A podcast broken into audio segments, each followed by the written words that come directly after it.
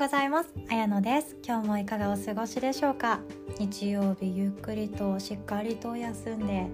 またエネルギーチャージをしていきましょう。いっぱい頑張るためにはいっぱい休まないとですね。で今日はあの手相のお話しさせていただきますので手相に興味ある方だけ聞き進めていただければと思います。今回もですね素敵な方々と私はあのカウンセリングを通じてお話しさせていただいていろんな方がいろんな思いで悩んでいるんだけれども私個人的な勝手な意見なんだけれどもみんないろんな人生を歩んでいていいなって毎回思うんですよね。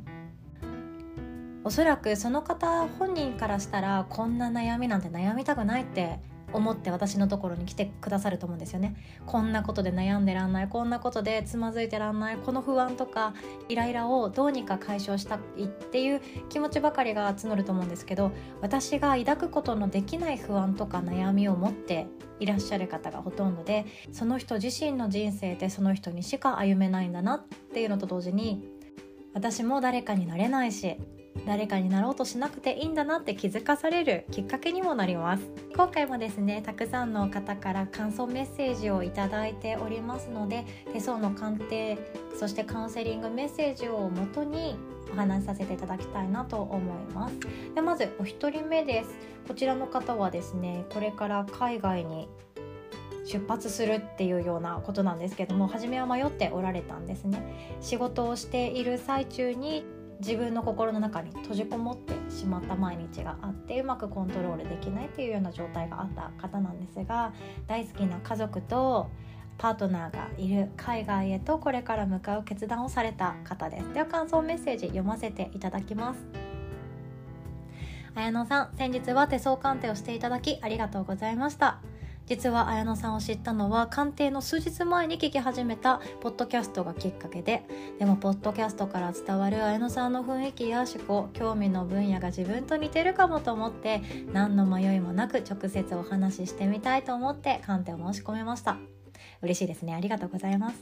手相を見てもらったのも初めてでどんなことが手相からわかるんだろうという状態で臨んだのですが繊細なこと自分に厳しすぎる面があることなど悶々と考えすぎることなど自分が悩んでいた性格面を言い当てられてまた自分がモヤモヤしていた時に LINE でメッセージもいただいたりしてテレパシーが通じているのかなと思ったりもしました。すごいですね。きっとテレパシーですよ。綾乃さんと1対1でお話できたこと自体がとても楽しかったですし一女性としてフリーランスでお仕事をしながら子育てもされている姿は私の理想でもありとても刺激を受けました。また最近別で出生ホロスコープを見てもらったのですがそこで言われたこととも合致していたりしてそれも結構びっくりしました。今人生の岐路にいて過去数年停滞していた状態からようやく抜け出せそうなことにワクワクすると同時にかなり大きな変化を自分で作っていこうとしているところなので不安がとても大きかったのですが私が考えていた変化の方向性は向いていると思うと背中を押してもらったりどの道に行っても大丈夫と言ってもらえたりより成功できるようにより向いていそうな道は何なのかどうするとよりハッピーでいられるのか生き方やセルフケアの提案してもらったりして本当にただの手相鑑定ではなく仕事面人生全体の方向性のコンサルをしてもらった感じでした。短い時間に伝えてもらった情報が多くて頭が飽和状態だったのですがどれも有益な情報だったので定期的にまた手相鑑定の録画動画を見直して復習したいと思っています。いただいたアドバイスを一個一個少しでも実現させていけるようにこれからも頑張っていきたいと思います。本当にありがとうございました。ということでこちらこそありがとうございました。もうお顔見る限り超可愛い方なんですよ。もうキュンキュンします。同性でもなんかあこの子は可愛いなっていう子っていますよね。その可愛さがもうにじみ出てらっしゃる方なのでいろんな方から愛されていかれる方だなとも思います。でそんな可愛い顔の下にはですねもう私も誰かに貢献したいとか私も何か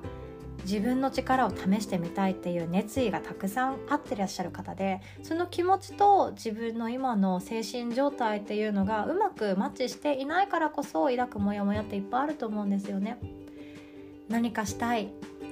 私も誰かを喜ばせたい。幸せにしたいという気持ちがいっぱいいっぱいでも自分の自由時間がまあフルタイム勤務で育児をされてらっしゃる方だったら寝る前の15分ぐらいかもしれないですよね。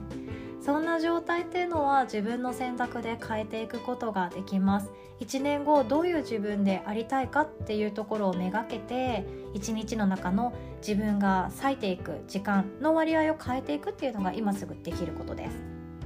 人生失敗なんてあるようでないものでたくさんいろんな経験をしていったもん勝ちなんですよね。でみんな幸せに向かって今進んでいる真っ最中なんですけども幸せってすでに幸せかどうかっていうのを感じることの練習です人から見てそれは辛いねそれは悲しいねそれは腹立って仕方がないよって言われることでもいや私はもう十分だなって言ってあげれるその力こそが自分をまた奮い立たせるエネルギーに変わっていくと思うんですよね。この方も私もこれからもずっと応援していきたいと思っております。素敵なご縁ありがとうございます。そしてもう一方読ませていただきます。こちらの方はですね3人のお子さんを育てるもうバリバリのキャリアウーマンでも働きマンで頑張ってらっしゃる方ですね。では読ませていただきます。先日は手相鑑定ありがとうございました。毎日ポッドキャストを聞かせていただきその声で自分の手相鑑定をしたしていただいていることに感動しました。嬉しいですね。今後の仕事について転職に対してどこか不安な気持ちがありましたがこれから先楽しいことが待っているとお聞きして思い切って転職しようという気持ちに変わりました。両親とはいろいろとあり少し距離のある付き合い方をしていますが綾乃さんに愛されていると言っていただきいろいろと揉め事もありましたが子供の頃から大切に育ててもらった気持ちを思い出すことができました。自分を客観的に分析してもらうって大切ですね。心の中の小宇宙を大切に自分の気持ちに沿って年を重ねていきたいと思います。また沼にはまり込めば綾乃さんの優しい言葉に助けていただきたいと思っています。ありがとうございました。こちらこそありがとうございました。この方はですねあの転職についてお仕事について中心に見させていただきました。でこの方が転職したい理由ですね。この理由が私は素敵すぎて背中を押してあげたいなって思ったんですよね。私だったら嫌いな人がいるとか合わない人がいるから転職したいって思ったりもっと自分を高く評価してくれる職場があるんじゃないかって思って転職をしたりするわけなんですよ。もっと自分の自由時間が自由に取れる職場に移動したいなとか週4ぐらいでリモートワークができる職場がいいなとかそんな自分のことばかりを考えて転職したいなっていう気持ちだったんですがこの方はあの今看護師をされてらっしゃってまた別の病院それがあの終末医療とか言われたりもするんですけれども人生命に触れ合えるような職場に転職したいという気持ちがずっと前からあったそうなんですね。だから転職してみたいんだけれどもっていうところで迷っておられました。もうこの転職の理由が私は素敵すぎて悩む理由がもう勝手なんですけどもね。悩む理由ないじゃないかぐらいもう素敵すぎますと思って興奮してしまったのを覚えています。でこの転職の理由ってみんな人それぞれあると思うんですけども自分のこう生きたいっていうビジョンの中に当てはまっている転職先なのであれば迷わず進んでいっていいと思うんですね。っていうのもそこに面白そうとかなんだかドキドキするワクワクするやってみたいっていう感情を抱ける人ってこんな人間たくさんいる中で限られているんですよ。私だったら医療の現場っていうのはあの自分なんて多分役に立たないからできないだろうなと思ってドキドキそこまでやってみたいって思えないんですけどもまずそこを選択されているっていうのもそうですし誰か人の人生のために自分を貢献させてあげたい。自分の力を注いであげたいって思う気持ちってその人本人にしかできないことなんですよね。なのでみんながみんな同じような物事同じような仕事に共感できてワクワクしてやってみたいって思うわけじゃないわけなんですよ。直感力っていうのを是非とも信じていただきたいなって思っています。で直感力っていうのは知能線とかでも見えたりもしますし太陽球とかでも見えたりするんですけども自分の感性を磨いていらっしゃる方自分の感覚でなんとなくなんだけどこれやりたいなんとなくなんだけど私これやった方がいいと思ってるんだよねっていうことってあると思うんですよね。このなんとなくってただなんとなくだから他人に言うと「えー、そんなくらいでそれで転職するのなんとなくで?」って言われたりもして会社とかだとちゃんと数値化してくださいとかちゃんと論理的に物事を述べてくださいとか言われたりするんですけど私はこの「なんとなく」っていう感情がとても大切だと思っています若干スピリチュアルっぽいんですけどもこの「なんとなく」って人が抱くものもあれば抱かないものもあって同じように生きてきた友達が自分と同じ対象でドキドキすることもあればドキドキしないこともあるんですよね。恋愛もそうですよね。例えば吉沢亮君にドキドキする人もいれば浜田岳さんにドキドキする人だっているじゃないですか。もういろんなキュンとすることってみんな違っていてこのなんとなくだけどどちらかというとっていうようなこの感覚的なところを是非とも信じて突き進めていっていただきたいんですよね。でこのなんとなくを選択するって勇気がいることでなんとなくだからこそ心って見えないところだからこそ誰かに背中を押してもらいたいようなことだったりしますそれって手相でも読み解けたりするので私はそこに使っているわけなんですねみんな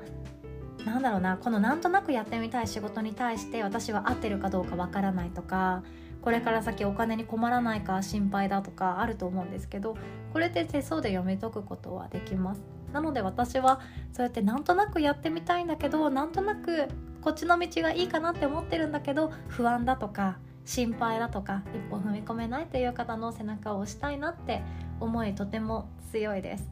でこの方はですねもう本当ついにこの間連絡来たんですけども今年の年内で退職するっていうことを職場に伝えられて新しい一歩を踏み出されました。人生のビジョンに沿った一歩だと思います。その方がまあ2年後2年後はちょっと早いかな。5年後10年後こうありたいって思ってる自分に近づくための大きな一歩だと私は思っています。これからも陰ながらですが応援させていただきます。ということでした。自分の心の中のこれで合ってるのかなっていう不安はですねとてもシンプルに考えることでどんどん生きづらさはなくなっていきます。考え事だって少なくなっていきます。考え事や悩みが少なくなるとまた違うことで悩んだりもしていくんですけれどもそれは生きてる証拠ですよね。ということで手相のモニタープラン半額でまだまだご用意させていただいておりますのでお気軽に私の LINE 宛てにご連絡いただければと思いますでですねあの時間とかちゃんと載せてないんですよ 時間とかちゃんと載せてないので LINE であのこの時間が私都合いいですっていうのを言ってくださると私が一番その時間はいい日程で空いてる時間ご提示させていただけますので言ってくださいね。で平日だったら子供ありでよければ19時半以降とかでも見れたりもしますし日中だったらもう時間作れます。